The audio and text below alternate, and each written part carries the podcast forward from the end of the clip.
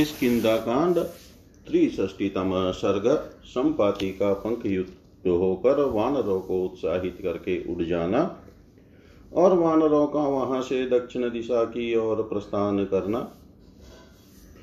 एतिरन्ये च बहुविवाक्यै वाक्यविशारद, माँ प्रशस्याभ्यनुज्ञाप्य प्रविष्टः स स्वमालयम्।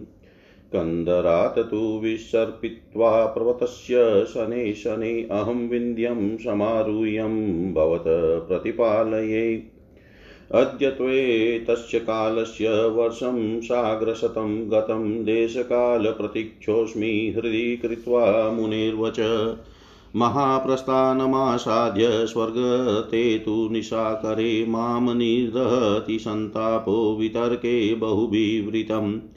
उदितां मरणे बुद्धिं मुनिवाक्ये निवर्तये बुद्धियाँ तेन मे दत्ता प्राणानां रक्षणे मम सा मे अपनयते दुःखं दीप्ते वाग्निशिखातम बुध्यता य बुध्यता च मया वीर्यं रावणस्य दुरात्मन पुत्रसन्तजितो वाग्भिर्न त्रातामेतिलीकतं तस्य विल्पितं श्रुत्वा तौ च सीता वियोजितो न मे दशरथस्नेहात् पुत्रेणोत्पादितं प्रियम्।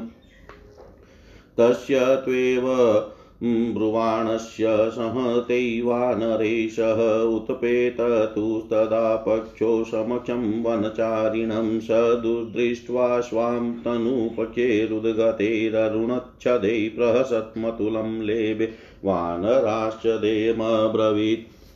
निशाकरस्य राजस्यै प्रासादादिमतौजस आदित्यरश्मि निर्दग्धो पक्षो पुनरुपस्थितो यौवने वर्तमानस्य ममाशिदय पराक्रम तमेवाद्यावगच्छामि बलं पौरुषमेव च सर्वथा क्रियतां यत्न सीतामधिगामिष्यत।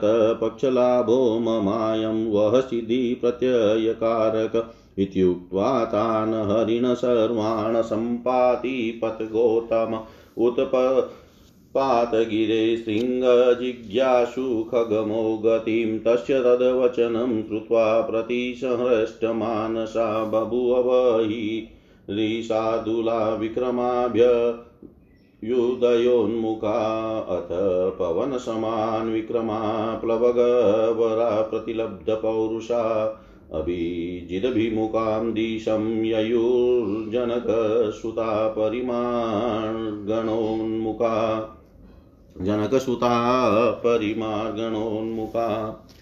बातचीत की कला में चतुर महर्षि निशा करने ये तथा और भी बहुत सी बातें कहकर मुझे समझाया और श्री राम के कार्य में सहायक बनने के कारण मेरे सौभाग्य की सराहना की।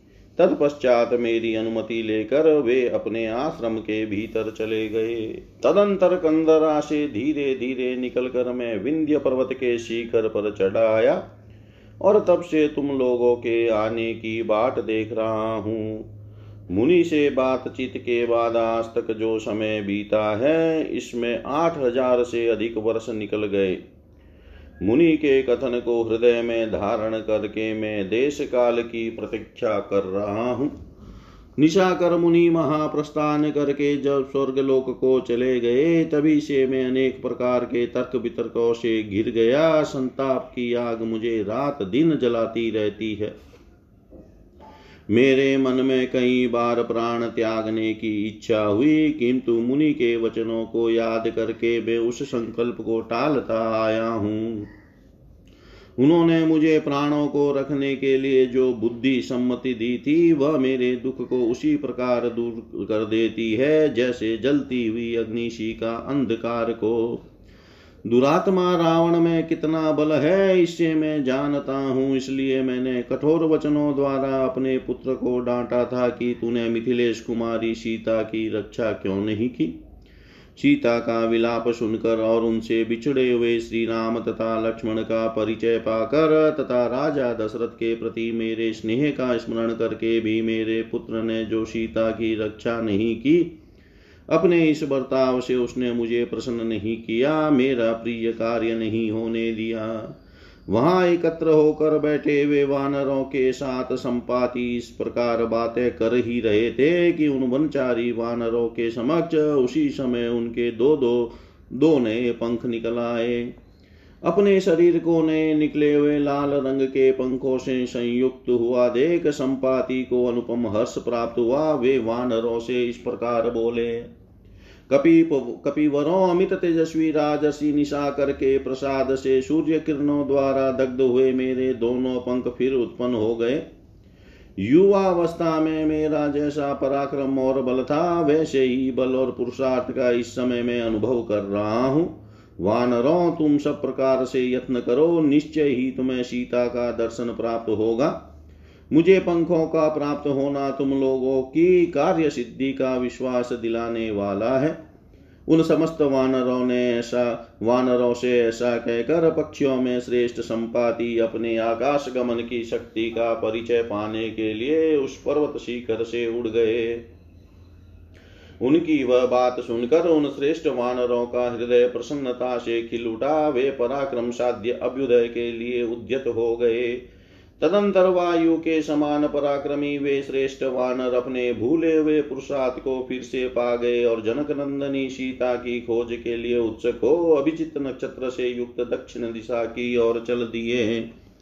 इतिहासे श्रीमद्रामायणे वाल्मीकि आदिकाव्ये किष्किन्धाकाण्डे त्रिषष्टितमः सर्ग सर्वं श्रीशां सदाशिवाय अर्पणम् अस्तु। ॐ विष्णवे नम, ॐ विष्णवे नम, ॐ विष्णवे नमः। किष्किन्धाकाण्ड चतुष्षष्टितमः सर्ग। समुद्र की विशालता देखकर विषाद में पड़े हुए वानरों को आश्वासन दे। अंगद का उनसे पृथक पृथक समुद्र लंघन के लिए उनकी शक्ति पूछना।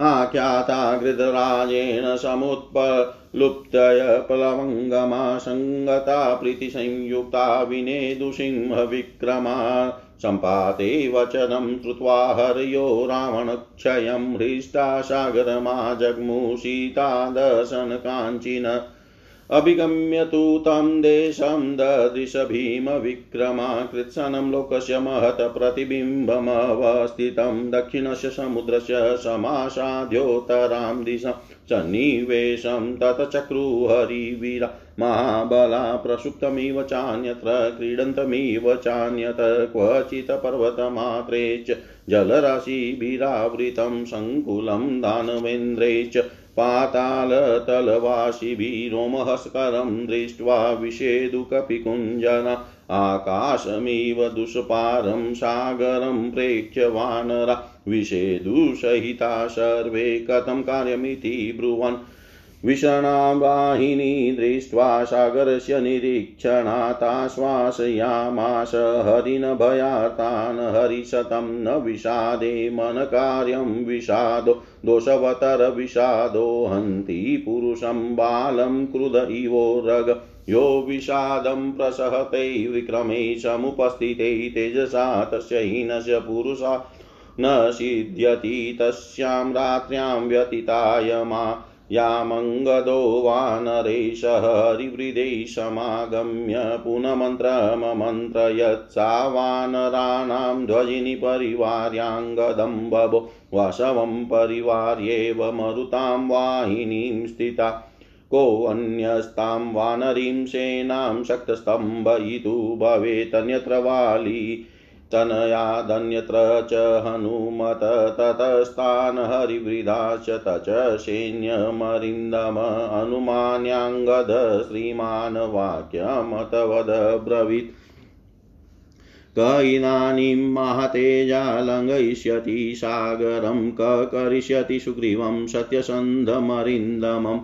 मरिन्दमं को वीरो योजनशतं लङ्घयेत् प्लवङ्गमम् इमाश्च युतपान् सर्वान् मोचयेत् को महाभयात् कस्य प्रसादात् दाराश्च पुत्राश्चेवग्रिणा नीच इतो निवृत्ता पश्येम सिद्धातां सुखिनो वयं कस्य प्रसादाद् रामं च लक्ष्मणं च महाबलम् अभिगचेम संस्था सुग्रीवं च वनौकसं यदि कश्चित् समतो सागरप्लवन्ने हरि स ददाति वन शीघ्रं पुण्यामभयदक्षिणा अङ्गदस्य वच श्रुत्वा न कश्चित् किञ्चिदब्रवीतिस्ति मे ते वा भवत सर्वा सा तत्र हरिवाहिनी पुनरेवाङ्गद प्राह। हरिण हरिशतं सर्वे बलवतां श्रेष्ठा भवन्तो दृढविक्रमा। व्यपदेशकुले जाता पूजिताश्चाप्यभीक्षणशनहि वो गमने भङ्ग, कदाचित् कस्यचिद् भवेत् ब्रुवद्यम् ब्रुवध्वं यस्य या शक्तिप्लवने प्लवगसभा। ब्रुवध्वं यस्य या शक्तिप्लवने प्लवगसभा। गृध्रराज संपाति के इस प्रकार कहने पर सिंह के समान पराक्रमी सभी वानर बड़े प्रसन्न हुए और परस्पर मिलकर उछल उछल कर गर्जने लगे। संपाति की बातों से रावण के निवास स्थान तथा उसके भावी विनाश की सूचना मिली थी। उन्हें सुनकर हर्ष से भरे हुए वे सभी वानर सीता जी के दर्शन की इच्छा मन में लिए समुद्र के तट पर आए। उन भयंकर पराक्रमी वानरों ने उस देश में पहुंचकर समुद्र को देखा, जो इस विराट विश्व के संपूर्ण प्रतिबिंब की भांति स्थित था। दक्षिण समुद्र के उत्तर तट पर जाकर उन महाबली वानर वीरों ने डेरा डाला। वह समुद्र कहीं तो तरंगहीन एवं शांत होने के कारण सोया हुआ सा जान पड़ता था। अन्यंत्र जहाँ थोड़ी थोड़ी लहरें उठ रही थी। वहाँ वह क्रीड़ा करता सा प्रतीत होता था और दूसरे स्थलों में जहाँ उताल तरंगे उड़ती थी, वहाँ पर्वत के बराबर जल राशियों से आवृत दिखाई देता था। वह सारा समुद्र पाताल निवासी दानव राजों से व्याप्त था। उस राम रोमांचकारी महासागर को देखकर वे समस्त श्रेष्ठ वानर बड़े विषाद में पड़ गए। आकाश के समान दुर्लंघ्य समुद्र पर दृष्टिपात करके वे सब वानर, अब कैसे करना चाहिए? ऐसा कहते हुए एक साथ बैठकर चिंता करने लगे। उस महासागर का दर्शन करके सारी वानर सेना को विषाद में डूबी हुई देख कपि श्रेष्ठ अंगद उन भयातुर वानरों को आश्वासन देते हुए बोले, वीरों, तुम्हें अपने मन को विषाद में नहीं डालना चाहिए, क्योंकि विषाद में बहुत बड़ा दोष है। जैसे क्रोध में भरा हुआ सांप अपने पास आए हुए बालक को काट खाता है, उसी प्रकार विषाद पुरुष का नाश कर डालता है। जो पराक्रम का अवसर आने पर विषादग्रस्त हो जाता है, उसके तेज का नाश होता है, उस तेजोहीन पुरुष का पुरुषार्थ सिद्ध नहीं होता है। उस रात्रि के बीते जाने पर बड़े बड़े वानरों के साथ मिलकर अंगद ने पुनः विचार आरंभ किया। उस समय अंगद को घेर कर बैठी हुई वानरों की वह सेना इंद्र को घेर कर स्थित हुई देवताओं की विशाल वाहिनी के समान शोभा पाती थी। वाली पुत्र अंगद तथा पवन कुमार हनुमान जी को छोड़कर दूसरा कौन वीर उस वानर सेना को सुस्थिर रख सकता था? शत्रु वीरों का दमन करने वाले श्रीमान अंगद ने उन बड़े बूढ़े वानरों का सम्मान करके उनसे यह अर्थयुक्त बात कही। सज्जनों तुम लोगों में कौन ऐसा महातेजस्वी वीर है जो इस समय समुद्र को लांग जाएगा और शत्रु दमन सुग्रीव को सत्य प्रतिज्ञ बनाएगा? कौन वीर वानर सौ योजन समुद्र को लांग सकेगा और कौन इन समस्त युद्धपतियों को महान भय से मुक्त कर देगा? किसके प्रसाद से हम लोग सफल मनोरथ एवं सुखी होकर यहाँ से लौटेंगे और घर द्वार तथा स्त्री पुत्रों का मुँह देख सकेंगे? किसके प्रसाद से हम लोग हर्षोत्फुल होकर श्री राम महाबली लक्ष्मण तथा वानर वीर सुग्रीव के पास चल सकेंगे? यदि तुम लोगों में से कोई वानर वीर समुद्र को लांग जाने में समर्थ हो तो वह शीघ्र ही हमें यहाँ परम पवित्र अभय दान दे। अंगद की यह बात सुनकर कोई कुछ नहीं बोला। वह सारी वानर सेना वहाँ जड़वत स्थित रही स्थित रही। तब वानर श्रेष्ठ संगत ने पुनः उन सबसे कहा, बलवानों में श्रेष्ठ वानरों, तुम सब लोग दृढ़ता पूर्वक पराक्रम प्रकट करने वाले हो। तुम्हारा जन्म कलंक रहित तो उत्तम कुल में हुआ है, इसके लिए तुम्हारी बारंबार प्रशंसा हो चुकी है। श्रेष्ठ वानरों, तुम लोगों में कभी किसी की भी गति कहीं नहीं रुकती, इसलिए समुद्र को लांगने में जिसकी जितनी शक्ति हो, उसे वह बतावे। इतिहासे श्रीमद्रामायणे वाल्मीकि आदिकाव्ये किष्किन्धाकाण्डे चतुष्षष्टितमः सर्ग। सर्वं श्रीशां सदाशिवाय अर्पणम् अस्तु ॐ विष्णवे नमः। ॐ विष्णवे नमः। ॐ विष्णवे नमः। पंचष्टीतम सर्ग। बारी बारी से वानर वीरों के द्वारा अपनी अपनी गमन शक्ति का वर्णन जाम्बवान और अंगद की बातचीत तथा जाम्बवान का हनुमान जी को प्रेरित करने के लिए उनके पास जाना। अथाङ्गद्वचः श्रुत्वा ते सर्वे वानरसभा स्वं स्वं गतो समुत्साहमुचुस्तत्र यथाक्रमं गजो गवाक्षो गवय शर्भो गन्धमादन मेन्दश्च द्विविधश्चेव शुशिनो जाम्बवास्तथा आभवासे गजस्तत्र प्लवेयं। दशयोजनं गवाक्षो योजनान्याः गमिष्यामिति विंसितम्। शर्वो वानरसहस्र वानरास्तानुवाच त्रिशतं तु गमिष्यामि योजनानां प्लवङ्गमाम्।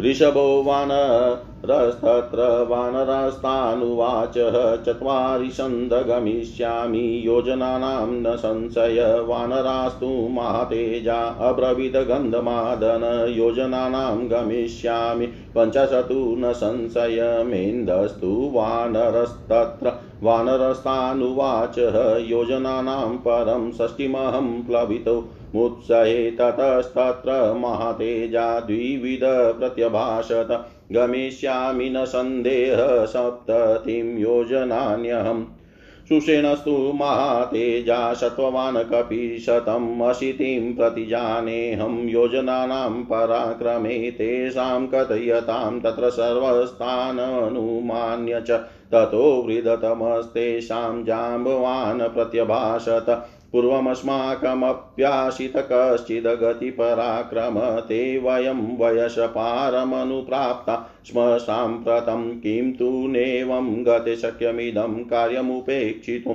यदर्थं कपिराजश्च रामश्च कृतनिश्चयो साम्प्रतं कालमस्माकं या गतिस्तां निबोधत। नवतिं योजनानां तु गमिष्यामि न संशय। ताश्च सर्वान् हरिश्रेष्ठान् जाम्बवानिदमब्रवि न खल्वेतावदेवाशितगमने मे पराक्रम। मया विरोचने यज्ञे प्रभविष्णुसनातन प्रदक्षिणीकृतपूर्वं क्रममाणस्त्रीविक्रमं स इदानीमहं वृद्धप्लवने मन्दविक्रम। यौवने च तदासीन्मे बलमप्रतिं परम्।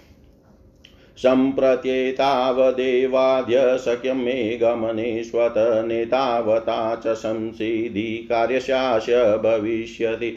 अथोत्तरमुदातमब्रविदङ्गदस्तदानुमान्य तदा प्राज्ञो जाम्बवन्तं महाकपि। अहमेतद्गमिष्यामि योजनानां शतं नेतु मे शक्तिशानवेति न निश्चितं तमुवाच हरिश्रेष्ठं।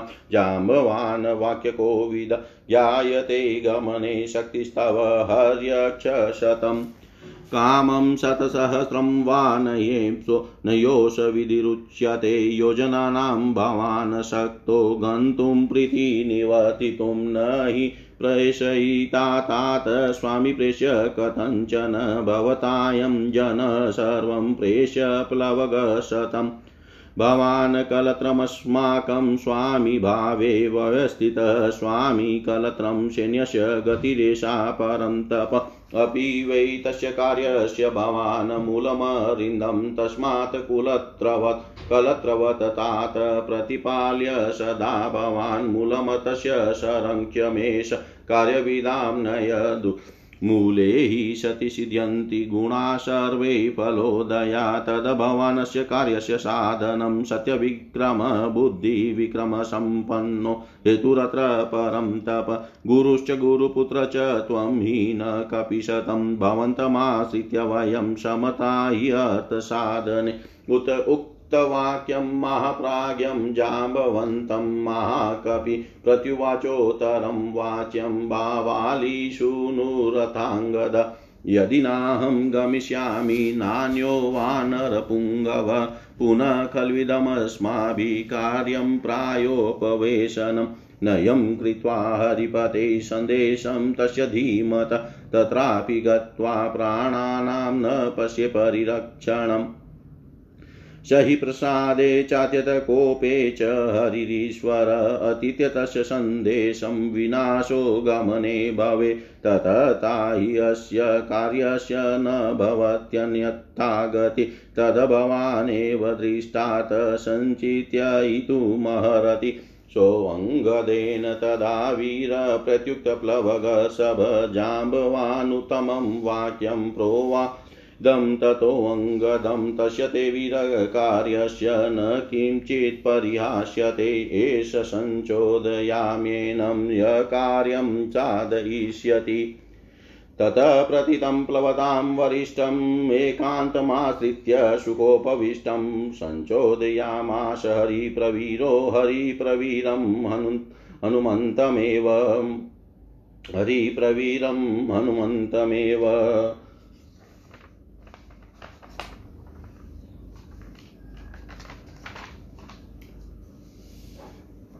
अंगद की यह बात सुनकर वे सभी श्रेष्ठ वानर लंबी छलांग मारने के संबंध में अपने अपने उत्साह का, शक्ति का क्रमशः परिचय देने लगे। गज गवाक्ष गवय सरब गंध मादन में द्विद सुषेण और जाम्बवान इन सबने अपनी अपनी शक्ति का वर्णन किया। इनमें से गज ने कहा, मैं दस योजन की छलांग मार सकता हूँ। गवाच बोले, मैं बीस योजन तक चला जाऊँगा। इसके बाद वहाँ सरब नामक वानर ने उन कपिवरों से कहा, वानरों, में तीस योजन तक एक छलांग में चला जाऊँगा। तदंतर कपिवर ऋषभ ने उन वानरों से कहा, मैं चालीस योजन तक चला जाऊँगा, इसमें संशय नहीं है। तत्पश्चात महातेजस्वी गंधमाद ने उन वानरों से कहा, इसमें संदेह नहीं कि मैं पचास योजन तक एक छलांग में चला जाऊँगा। इसके बाद वहाँ वानर वीर मेन उन वानरों से बोले, मैं साठ योजन तक एक छलांग में कूद जाने का उत्साह रखता हूँ। तदंतर महातेजस्वी दिविद बोले, मैं सत्तर योजन तक चला जाऊँगा, इसमें संदेह नहीं है। इसके बाद धैर्यशाली कपि श्रेष्ठ महातेजस्वी सुषेण बोले, मैं एक छलांग में अस्सी योजन तक जाने की प्रतिज्ञा करता हूँ। इस प्रकार कहने वाले सब वानरों का समान करके ऋक्षराज जाम्बवान जो सबसे बूढ़े थे, बोले, पहले युवा अवस्था में मेरे अंदर भी दूर तक छलांग मारने की कुछ शक्ति थी। यद्यपि अब मैं उस अवस्था को पार कर चुका हूँ तो भी जिस कार्य के लिए वानर राज सुग्रीव तथा श्री राम, भगवान श्री राम दृढ़ निश्चय कर चुके हैं, उसकी मेरे द्वारा उपेक्षा नहीं की जा सकती। इस समय मेरी जो गति है उसे आप लोग सुने मैं एक छलांग से नब्बे योजन तक चला जाऊँगा इसमें संशय नहीं है। ऐसा कहकर जामवान उन समस्त वा, श्रेष्ठ वानरों से पुनः इस प्रकार बोले पूर्व काल में मेरे अंदर इतनी ही दूर तक चलने की शक्ति नहीं थी। पहले राजा बलि के यज्ञ में सर्वव्यापी हम सबके कारण भूत सनातन भगवान विष्णु जब तीन पग भूमि नापने के लिए अपने पैर बढ़ा रहे थे उस समय मैंने उनके उस विराट स्वरूप की थोड़ी ही समय में परिक्रमा कर ली थी। इस समय तो मैं बूढ़ा हो गया, अतः छलांग मारने की मेरी शक्ति बहुत कम हो गई है, किंतु युवा अवस्था में मेरे भीतर वह महान बल था जिसकी कहीं तुलना नहीं है। आजकल तो मुझमें स्वतः चलने की इतनी ही शक्ति है, परंतु इतनी ही गति से समुद्र लंघन रूप इस वर्तमान कार्य की सिद्धि नहीं हो सकती। तदंतर बुद्धिमान महाकपि अंगद ने उस समय जामवान का विशेष आदर करके यह उदारतापूर्ण बात कही, मैं इस महासागर के सौ योजन की विशाल दूरी को लांग जाऊँगा, किंतु उधर से लौटने में मेरी ऐसी ही शक्ति रहेगी या नहीं, यह निश्चित रूप से नहीं कहा जा सकता तब बातचीत की कला में चतुर जामवान ने कपि श्रेष्ठ अंगद से कहा, रिक्षों और वानरों में श्रेष्ठ युवराज, तुम्हारी गमन शक्ति से हम लोग भली भांति परिचित हैं। भले ही तुम एक लाख योजन तक चले जाओ, तथापि तुम सबके स्वामी हो, अतः तुम्हें भेजना हमारे लिए उचित नहीं है। तुम लाखों योजन जाने और वहाँ से लौटने में समर्थ हो। किंतु तात वानर शिरोमने जो सबको भेजने वाला स्वामी है, वह किसी तरह प्रेष्य आज्ञा पालक नहीं हो सकता। यह सब लोग तुम्हारे सेवक हैं, तुम इन्हीं में से किसी को भेजो। तुम कलत्र स्त्री की भांति रक्षणीय हो, जैसे नारी पति के हृदय की स्वामिनी होती है, उसी प्रकार तुम हमारे स्वामी के पद पर प्रतिष्ठित हो। परम तपह स्वामी सेना के लिए कलत्र स्त्री के समान संरक्षणीय होता है, यही लोक की मान्यता है। शत्रु दमनतात तुम ही उस कार्य के मूल हो, अतः सदा कलत्र की भांति तुम्हारा पालन करना उचित है। कार्य के मूल की रक्षा करनी चाहिए। यही कार्य के तत्व को जानने वाले विद्वानों की नीति है, क्योंकि मूल के रहने पर ही सभी गुण सफल सिद्ध होते हैं। अतः सत्य पराक्रमी शत्रु दमन वीर, तुम ही इस कार्य में के साधन तथा बुद्धि और पराक्रम से संपन्न हेतु हो। कपि श्रेष्ठ, तुम ही हमारे गुरु और गुरु पुत्र हो। तुम्हारा आश्रय लेकर ही हम सब लोग कार्य साधना में समर्थ हो सकते हैं। जब परिम परम बुद्धिमान जामवान पूर्वोक्त बात कह रहे चुके, तब महाकवि वाली कुमार अंगद ने उन्हें इस प्रकार उत्तर दिया, यदि मैं नहीं जाऊँगा और दूसरा कोई भी श्रेष्ठ वानर जाने को तैयार न होगा, तब फिर हम लोगों को निश्चित रूप से मरणांत उपवास ही करना चाहिए। बुद्धिमान वानर राज सुग्रीव के आदेश का पालन किए बिना यदि हम लोग किसकिदा को लौट चले तो वह जाकर भी हमें अपने प्राणों की रक्षा का कोई उपाय नहीं दिखाई देता। वे हम पर कृपा करने और अत्यंत कुपित होकर हमें दंड देने में भी समर्थ हैं। उनकी आज्ञा का उल्लंघन करके जाने पर हमारा विनाश अवश्यंभावी है। अतः जिस उपाय से सीता दर्शन रूपी कार्य की सिद्धि में कोई रुकावट न पड़े, उसका आप ही विचार करें, क्योंकि आपको सब बातों का अनुभव है। उस समय अंगद के ऐसा कहने पर वीर वानर शिरोमणि जाम्बवान ने उनसे यह उत्तम बात कही, वीर तुम्हारे इस कार्य में कोई किंचित भी त्रुटि नहीं आने पाएगी। अब मैं ऐसे वीर को प्रेरित कर रहा हूँ, जो इस कार्य को सिद्ध कर सकेगा। ऐसा कहकर वानर और भालुओं के वीर युद्धपति जामवान ने वानर सेना के श्रेष्ठ वीर हनुमान जी के ऊपर ही प्रेरित किया। जो एकांत में जाकर मौत से बैठे हुए थे, उन्हें किसी बात की चिंता नहीं थी और वे दूर तक की छलांग मारने वालों में सबसे श्रेष्ठ थे। इतिहासे श्रीमद्रामायणे वाल्मीकि आदि काव्य आदिकाव्ये किष्किन्धाकाण्डे पञ्चषष्टितमः सर्ग, सर्वं श्रीशां सदाशिवाय अर्पणमस्तु ॐ विष्णवे नम ॐ विष्णवे नम ॐ विष्णवे नमः।